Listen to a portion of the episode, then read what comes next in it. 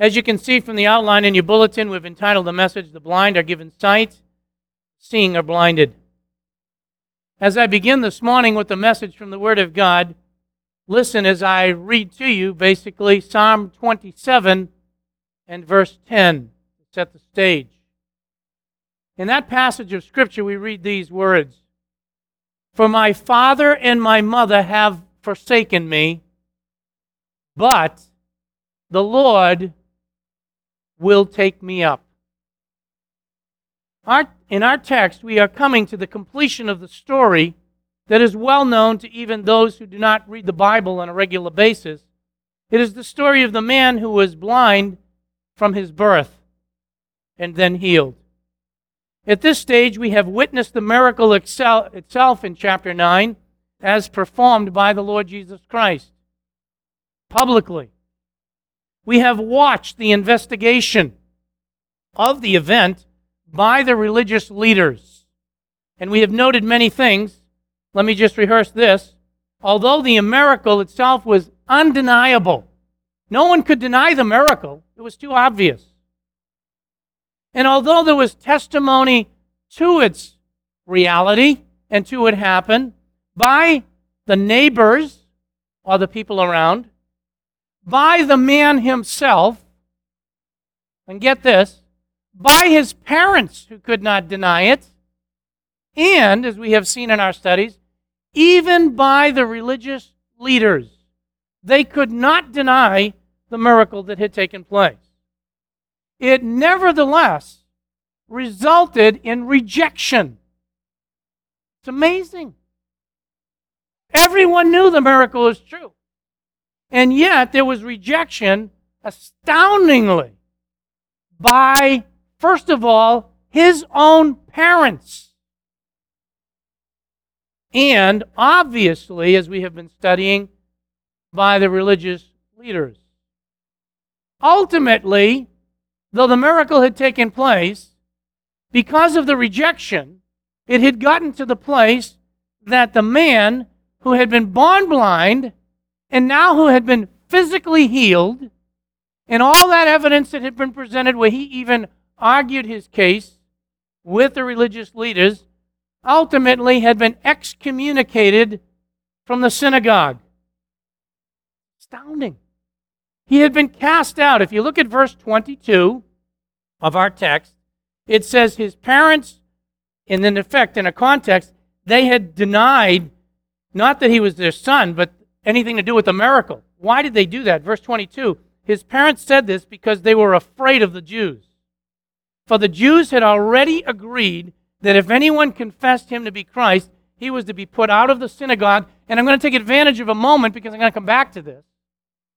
Right here, we see a situation where parents were so encumbered by their own religion, so encumbered by their own religion, that they were willing though they would have an affection toward their son, they were willing to cast all even common sense aside and the obvious aside to cling to something that was dead. That's what happened here. And because they were so afraid that they would lose their religion and be cast out of the synagogue, so as a result, their son, and as I said to the congregation when we went through that, can you imagine having a child born blind and all that they had to face and all of the scorn and all of the criticism and all of everything that went with that. And now he's an adult and sees, and now your own parents reject you because they're afraid of their own religion. And then they allow him to be cast out rather than them. You find that in verse 34. Because in verse 34, which leads to verse 35, as you can see, but in verse 34 it says, They answered him, this is the Jewish leaders, you who were born entirely in sins, are you teaching us? And as we have seen, absolutely, because he had the right answer. But what did they do? So they put him out. This is not just out of the meeting, he was cast out of the synagogue in relationship to verse 22 and all that was going on. He was basically excommunicated. He had no privileges in the church organization anymore. Instead of celebrating with this man, Instead of rejoicing because of what God had done in this person's life, they let him be an outcast, and they cast him out. What a great event this should have been to them as a family. What a great event this should have been to all around, and yet this was not the case. And in coming back to it, I want to give you an application right as we set our stage to go into verse 35. This happens still today with salvation, and it's absolutely amazing.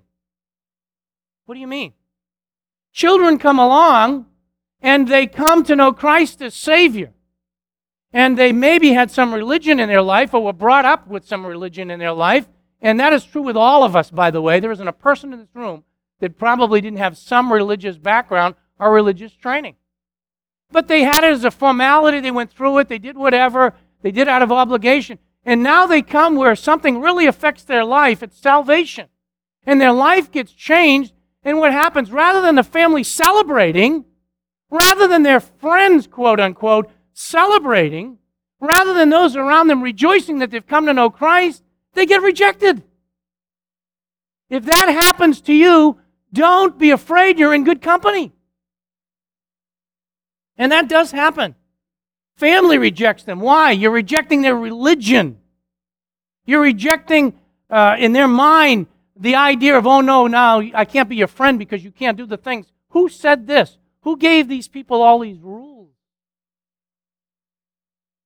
I've seen situations where kids were involved in all kinds of things and the parents were worried about everything that was going on. They come to know Christ and now the parents think it's worse. That's unbelievable. And the parents look at the life and they see the change, they see the love, they see the difference in the family. There is so much evidence around them that it's truly the hand of God, and they're so afraid of what they were brought up with and losing it that they'll even stay away. They'll get involved to some degree, but that's it. That's what Christ can end up doing in a family because of our own stubbornness. And here you've got a situation with a tremendous miracle and there's a rejection by their own parents. Let me tell you something that if that happens to you, you can be encouraged by the same thing here. While the religious leaders rejected them because they hung on to their religion, while their parents rejected them because they would tolerate him, they wouldn't deny that he wasn't their son. They would tolerate him to a degree, but they basically rejected him because they didn't want to lose their religion God came to their side. And God is always there for us. They were not, he was not rejected by God. And in fact, as we see in our text this morning, he will spend eternity with God. These Pharisees and Sadducees, and playing the game with their religion, will go to their grave and be away from God. What a tragedy. This leads us, all of this background, to our last section where we see the blind man. And I'll go so far right now to say he's brought to salvation, as you will see. And it also explo- exposes, if you will, the blindness of even religious people right in the context. So let's look at the first part where the spiritual man is brought to life. The spiritual sight, as I have it there. That's verses 35 to 38. Let's jump right into it. And I start off by talking about its requirement. It's found in verse 35.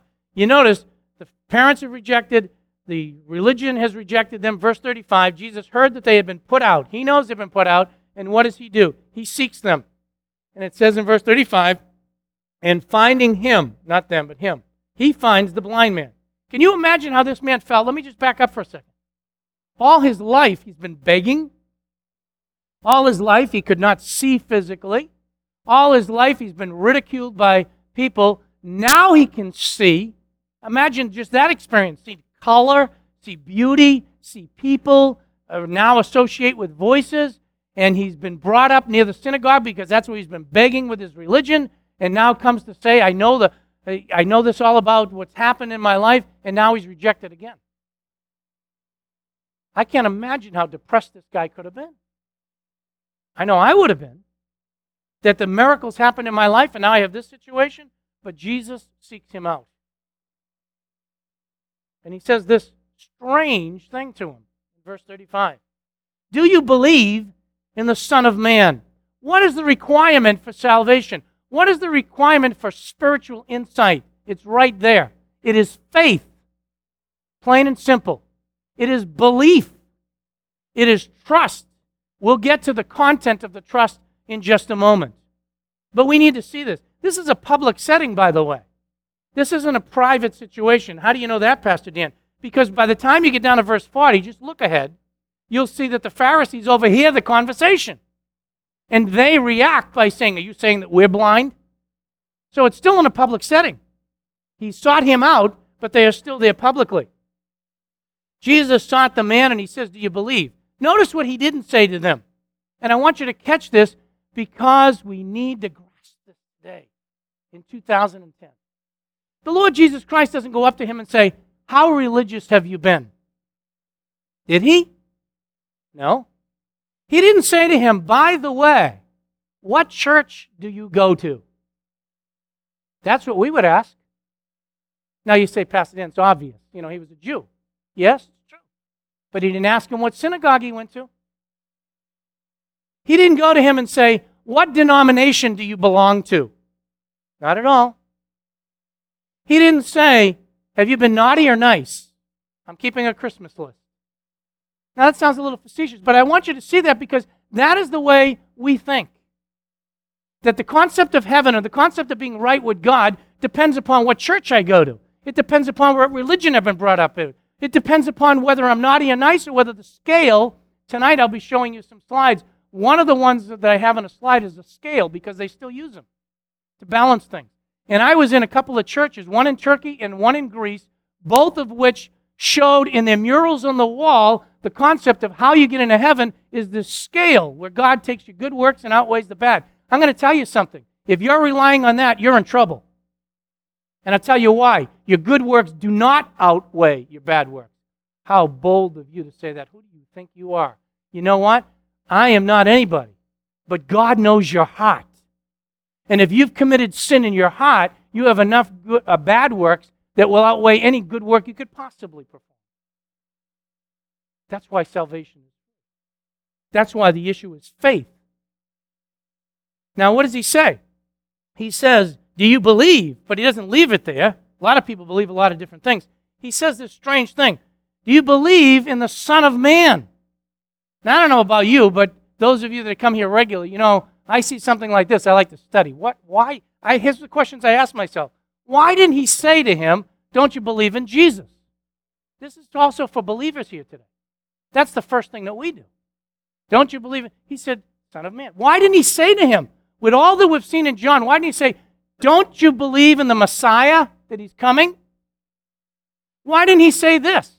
And by the way, just to give you the help with this, there are many scholars who have changed the Word of God because they, they cannot buy that he said Son of Man, and they think that he said Son of God, which the text in the Greek does not support. So they've changed it. And they say that he really said the Son of God. He didn't say that. He didn't say he believed in the Son of God. He said the Son of Man. Why not the Christ? Why? I think if we just look at John's gospel, I'll keep it very simple with one verse exception, and watch how John used this, you'll see why Jesus said this. Just a couple of verses before this. I won't even go beyond this. Go back to John chapter 1. I want you to see how John used it. John chapter 1, verse 51. And I think you'll understand exactly why he said, Do you believe in the Son of Man? Earlier on in John chapter 1, he says, In the beginning was God, and God was the Word, and the Word was God. And then he goes on and says, The Word was made flesh. Okay? And by the time you come to the end of that chapter in verse 51, you read this. And I'm going to hit these verses quick. And he said to him, Truly, truly, I say to you, you will see heavens open and angels of God ascending and descending on, this is Jesus Christ, the Son of Man. Go with me to chapter 3. Just going to bounce on him. Chapter 3, verses 13 and 14. He said, and this is what Nicodemus, a religious leader, he said, No one has, watch this, ascended into heaven but he who descended from heaven. Who's that? The Son of Man. The only one who has ever left heaven to come here to earth is the Son of Man. As Moses lifted up the serpent in the wilderness, the Jews were, could relate to that. Even so, watch this, must the Son of Man be lifted up. So he says, Only the Son of Man has left heaven. Only the Son of Man has come here and is God's representative in the flesh. And only the Son of Man is the one who is going to be lifted up on a cross. Go with me to chapter 5. Now, we've studied this, and I want you to see it coming together. Chapter 5, verse 25 through 27. Truly, truly, I say to you, the hour is coming, and now is, when the dead will hear the voice of the Son of God. You say, that Son of God. Hold on. Those who hear will live. Why? For just as the Father has life in himself, even so has he given to he gave, excuse me, to the Son also to have life in himself, and he gave the authority to execute judgment because he is the what? Son of Man. Okay, go with me to chapter 6, verse 27. Chapter 6, verse 27.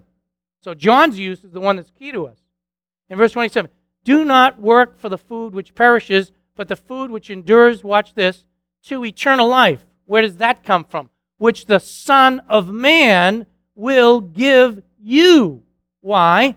For on him the Father God has set his seal.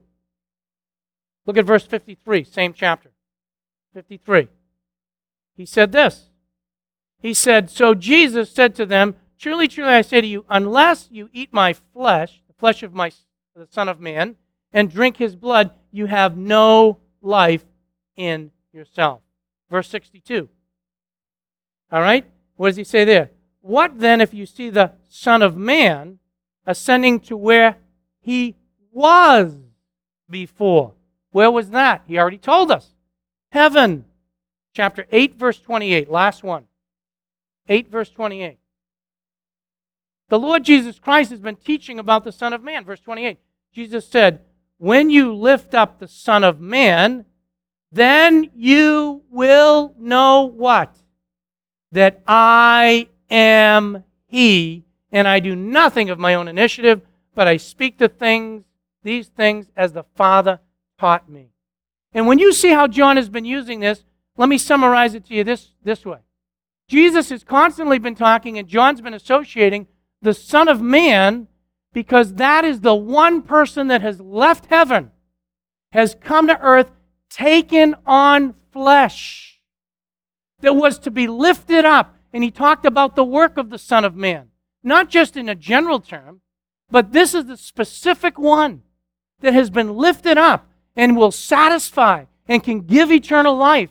And the whole purpose of John's gospel according to chapter 20, as has been drilled into you, is that men might come to see that Jesus, that specific one, identified by God, identified with man.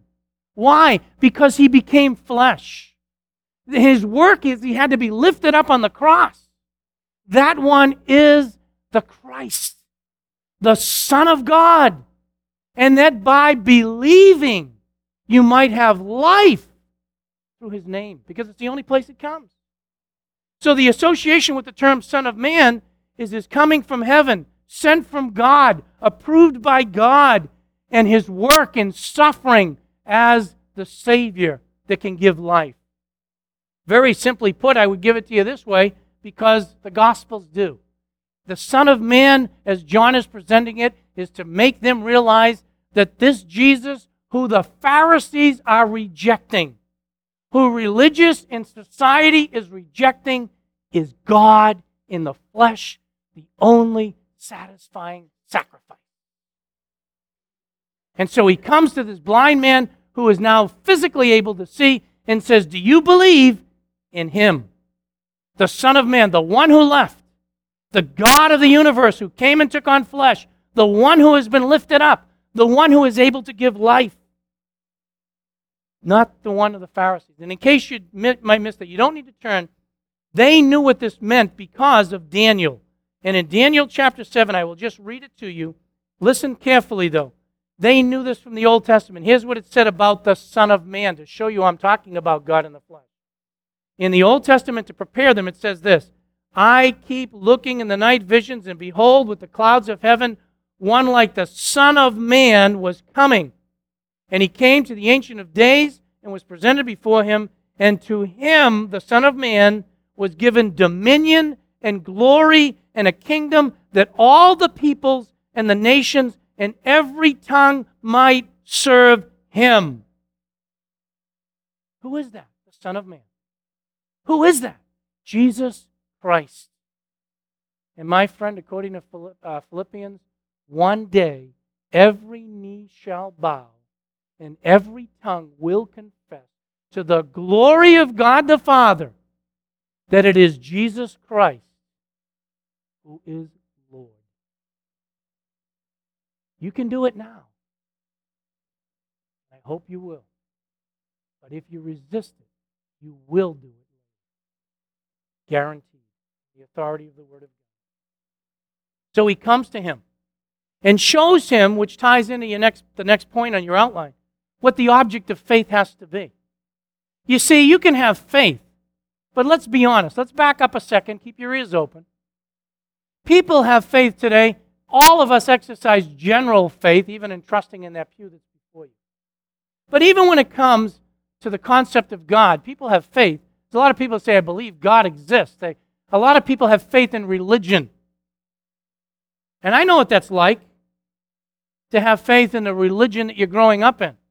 I don't care what religion you're growing up in. If you're growing up as a Jew, you're growing up as a Muslim, you're growing, you've grown up as a Roman Catholic, you're growing, grown up as a Protestant. If you're placing your religion, your, your faith in that religion, you're in trouble.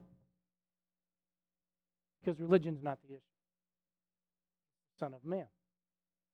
There are those who have faith rather than in religion. And by the way, if you're not aware of this in the, the day and age that you and I are living in, more and more, you watch your news carefully and listen. You know why? Because the world is getting fed up with religion, period. Any religion. They're fed up with it because of what religion has done. And it is to be blamed. But now what they're doing is they're turning to themselves. I have faith in me. By the way, I don't. And you shouldn't either. I have faith in my ancestors. I saw that when I was over in a foreign country. You've heard that through the recent missionaries that have been here. We have faith in good works and so forth. No.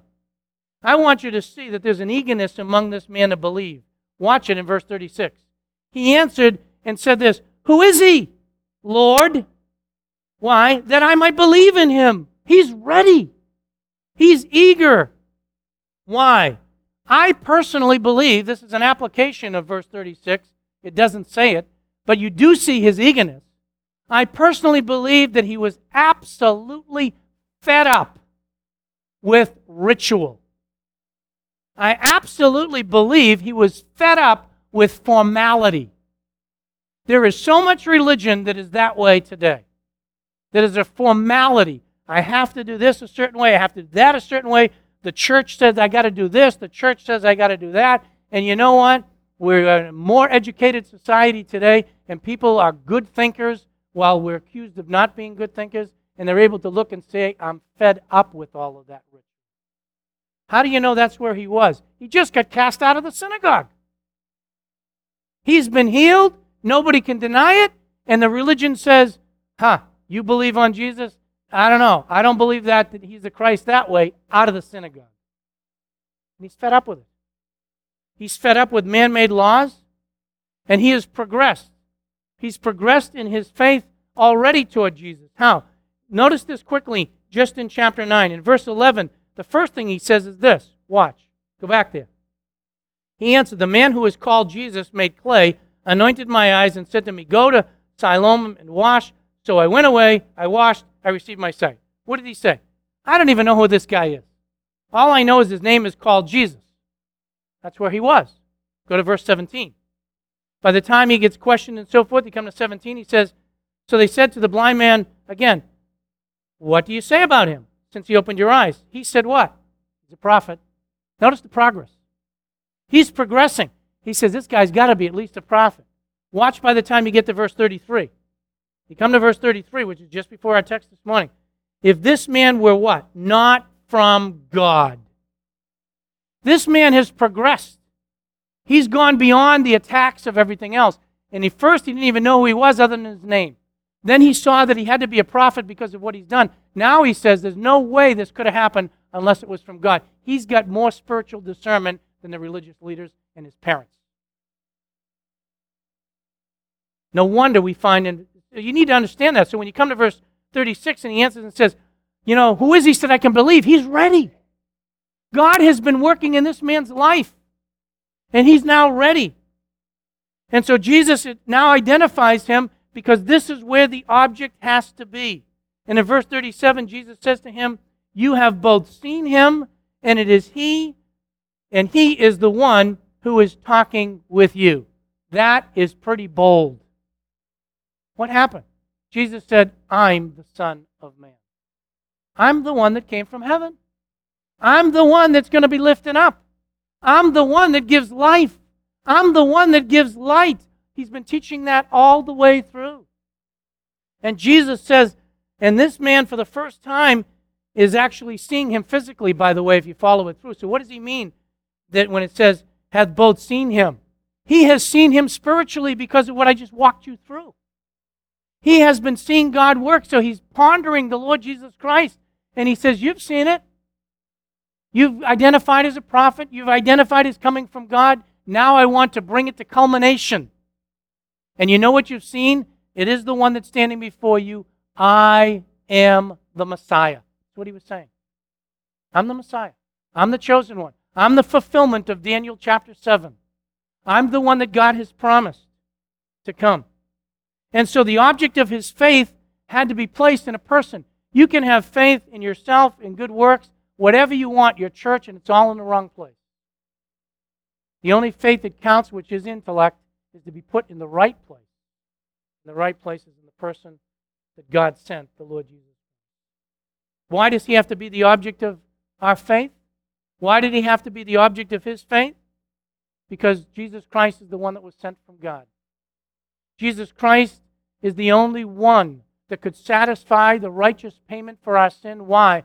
Because he who knew no sin, not some sin, not one sin, but no sin, became sin for us to satisfy the righteous judgment of a holy God. That sacrifice of Jesus Christ on the cross, we benefit by, but ultimately was to satisfy a righteous and a holy God that is why Adam and Eve got cast out of the presence because of their sin. And God is perfectly holy. How could that be restored? By only one sacrifice forever by a righteous and holy one who is the only way and the only name given among men whereby we must be. I want you to notice something. Listen carefully, fellow believers. I want you to notice what doesn't go on here. Al didn't have any idea what my message was. But he said something that ties right in, right in my notes. I want you to notice that Jesus Christ didn't say to him, when he said, Who is he, Lord, that I might believe? Jesus Christ doesn't turn around and say, You know what? You got to believe on the Lord Jesus Christ, and then you're going to have an easy life. Wouldn't you like to go to heaven? He doesn't even mention heaven.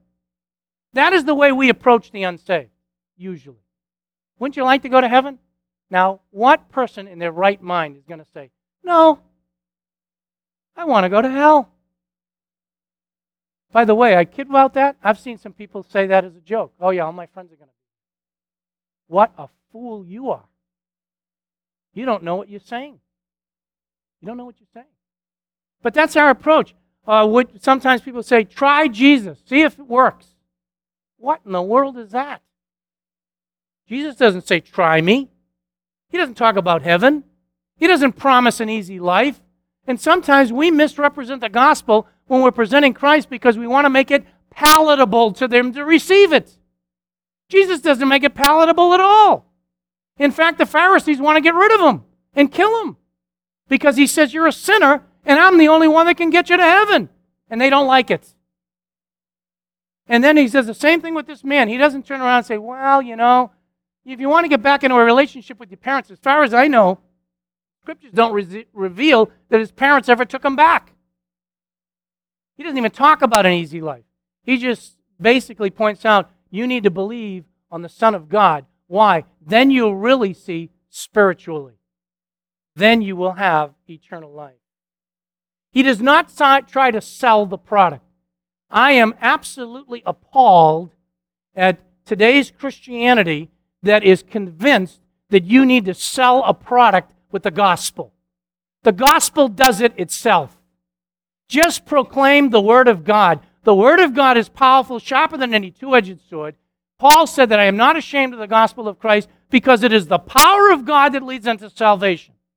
Just present the word and let God do the work. We simply water and sow, God gives the increase. And there's too much Christianity that's causing confusion. I have even heard this said to me, and I have actually heard a person criticize me after a message when they said, You didn't have an invitation, you blew it. And I said, What do you mean? You didn't seal the deal. There is no deal. There's nothing to seal. Let Christ do it. Let God do it. This phoniness that's going around, there's a lot of people that are professing Christ who haven't really come to Christ. How do you know when a person comes to Christ? Look at the next verse. Look what happens. The result is clear. The result is very clear. It says in verse 38 And he said to him, Lord, I believe. What did he mean? I believe that you are the Son of Man. I believe that you're the Messiah. I believe that you're the only way. How do you know all of that, Pastor Dan? Because of what I've just demonstrated to you that Paul, I'm sorry, John has been teaching throughout his gospel. It's been very clear. And he says to them, I believe it. And then what did he do? He worshiped him. He prostrated himself, literally, that's what the word means. He prostrated himself at his feet. And I don't think the commentators are right when they turn around and say, well, he just prostrated, he bowed down like he would at anybody else. Nothing doing. He said, Lord, and I think there's every indication in the immediate context that he's recognizing that, yes, you are the Messiah and I worship you. It's action. How does salvation work? God has to pursue, God has to open the heart. There's got to be the right information. There's got to be the challenge for faith. There's got to be the right object of the faith, Jesus Christ. And then you need to see how it works. Reason is not thrown out the window. Reason and faith work together because we have to have the right information. We process it, and this man had to come to believe. Yes, did God give him the ability to believe? Yes, but he still had to act on his own will to perform. And that's what he says. Jesus Christ said to him, Do you believe? And he says, Yes, I do. And he worshiped. It's not a mere profession. Profession will be seen if it's real by action, by follow through. There's too many that are saying they've trusted in Christ and they go their way. And what you see here is a man that worshiped God. And that will follow. Why? Because you've been bought with a price. You belong to God. And I think, I know that you, you, that, you that attend regularly have heard this many times, but I think one of the most frightening verses is Matthew. Because those are people that profess faith in Christ. They are professing Christians. Our world is saturated. If you've been born in the United States of America, it's assumed you're a Christian. If you go to other parts of the world, if you're not Muslim or you're not a Buddhist, you're a Christian. We've abused that term. The only ones that are true Christians are the ones who have trusted in Jesus Christ for salvation and Him alone. It's got nothing to do with church. It's got nothing to do with religion. And in that day, they're going to say, Lord, Lord, haven't we done miracles? Haven't we done this? Haven't we professed faith in your name? And he's going to say, I never knew. Depart from me. And where do they go? Into eternal damnation. While they were professing to be Christians. Because they followed good works, their own thinking, their own church, their own religion, rather than following the person and work of the true one sent from God. So to go forward, wrapping it up very quickly, verses 39 to 41. In verse 39, notice what Jesus did here. In verse 39, he says, For judgment I came into this world, so that those who do not see may see, and those who see may become blind. What a contrast. Let me put it to you this way because time is going quickly.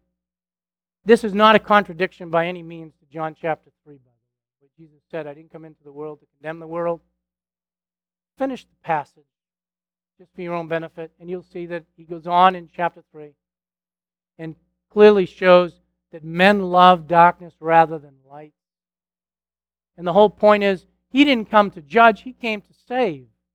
But his coming to save causes men to make a judgment on who he is. And even in this case, and what he's basically saying is this everyone in this room right now, going to get a little squirmy here, everyone in this room, starting with the one that's talking, is put on the spot to make a judgment about Jesus Christ. You either believe, not just that he came at Christmas, not just that he rose from the dead, but you either believe that he's the one true Messiah of God and that by faith in him alone, Christ alone, period, in Christ alone, brings salvation or you don't. There is no in between. Say maybe, but I believe that Christ came, but also that I must be good. And you don't accept him the way God presented. I believe that he's come into the world to die on the cross for sin, but now I have to follow my rules of my church or religion. You don't accept Christ the way he's presented in Scripture. Christ alone, through faith alone. Faith in him, in the person and work of Christ. And every one of us is forced, uh, forced to judge. And those that are professing to say that they know, if you want to mark it down in your notes, it's Romans chapter 1. We read a little bit in Corinthians this morning. Why? Because the wise man says, I know better. I don't know too many people in society that would walk around. There are some that would say they know better than God. But in effect, that's what they're saying. God says it's this way, but you know, with all the technology we got today, with all the education, I profess myself to be wise. Do you know that's what led to all the idolatry in the past? Do you know that that's what led to all of the myths that are around regarding pagan gods and so forth? Because man's own thinking. Not that we're not to think, we are to think but he's put it above God. It's a very common expression where those who have sight and say they have spiritual sight, such as the Pharisees, are really the blind ones. And I haven't got the time this morning, but in Matthew 13, he specifically points out how the Pharisees, which is what leads to 40 and 41, over and over and over again said that they understood spiritual things. And they are basically referred to as the blind leading the blind while they were professing So, what about verse 40 and 41 on the spiritual blindness? I'll give it to you very quick. In those verses, though I won't do justice to it, the Pharisees knew what he was saying. And they said, and they were expecting a no answer. We are not blind, are we? And Jesus says to them, if you were blind, you would have no sin. What do you mean? What sin? Well, to explain that to you, he's not talking about never having sinned. Just look at the rest of the verse and it explains it. But since you say, we see, your sin remains. What would take it away? If you saw that Jesus is the Messiah and you put your trust in Him, it's gone. Why? Because faith in Jesus Christ is the provision for God's salvation and the forgiveness of sins. But when you continue to profess that you know it and you got the right answers and it's different from God, you are basically a living dead person a seeing blind person when it comes to spiritual things. So, what is the requirement for spiritual blindness? Let me put it to you this way for time pride, religion, tradition, self confidence that you're right as opposed to God. That's all it takes. What is the object of that faith? Either a church or yourself. Where it is. Even an atheist has to come to that. An atheist has to come to say, My way is right. There is no God. What a shock he's in for. Or she's in. Because you know what? They will die. And they will face him. And they will find out. What is the result of those who remain in spiritual darkness? Death, condemnation. What do you have to do? Nothing. Continue believing what you believe and not come to Christ. Just continue to resist like the parents did here, like the Pharisees did here. And you will die with that and then stand before a holy, righteous God who says, Hey, I sent my son to die on the cross. He paid the sin. It's only acceptable through him. You had your faith in yourself, your religion, this, that, or the other thing. Depart from me, you who do iniquity.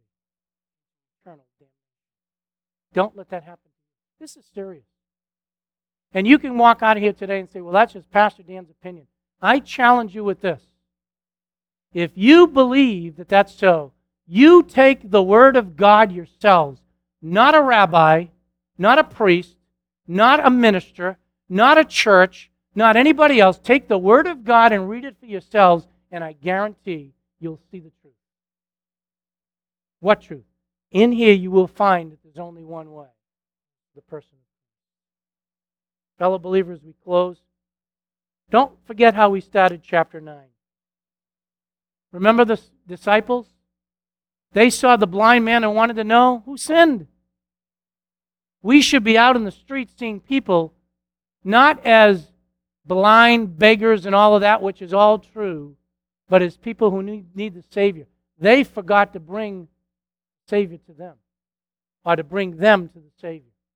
We should be out as a testimony for Christ, seeing the people in their needs, bringing them to the Word of God, bringing them to where they can hear the gospel so they can get saved, and not be so lost in our world that we can't even see our neighbors, we can't even see our fellow workers as those who need Christ.